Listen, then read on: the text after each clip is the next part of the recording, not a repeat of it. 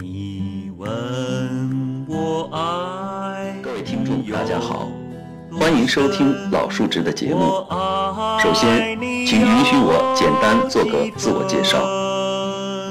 我是一位普通的大学老师，经济管理系的老师。生活中经常会被问及一些涉及经济方面的问题。有商界的朋友会说：“我觉得学不学经济学对我经营没有多大影响。”有学生会问：“老师，我认真的学习了经济学教材，但还是写不出有价值的论文呀。”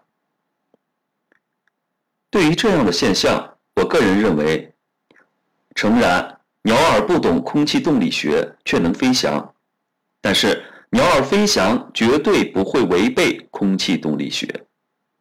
搞经营也是一样，有意识地遵循经济规律，可以防患于未然。这是对商界朋友的忠告。关于学生的提问，我想说，仅仅几本优秀的教材是不够的。当你系统地了解了经济思想的发展历程，一定会助你有所创新，发表有价值的文章。有鉴于此，我创建了两个专辑，希望能在各位的工作学习中略尽绵薄之力。主推专辑命名为《值得一听：经济学家的故事》，旨在介绍著名经济学家的学习经历、主要著作、学术思想或理论。重点专辑起名“直说无妨财经专题”，旨在深入解读名家名作、热点事件。下面各摘取片段供大家参考。值得一听，经济学家的故事。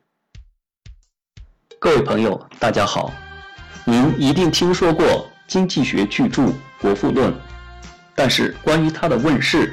您又知道多少呢？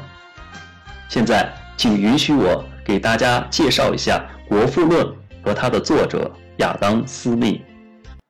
直说无妨，财经专题。好了，五 G 联播经济学家解析人类的本性就到此结束。